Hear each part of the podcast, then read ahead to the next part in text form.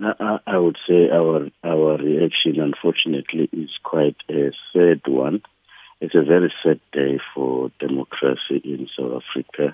When one thinks about the way in which this constitution was born, and one thinks about the miracle for the past 20 years that everybody around the globe has been looking at South Africa for having gone through what we went through. And then suddenly something like this just happens from nowhere.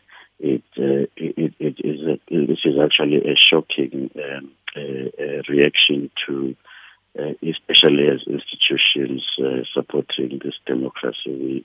We actually feel very dismayed and let down.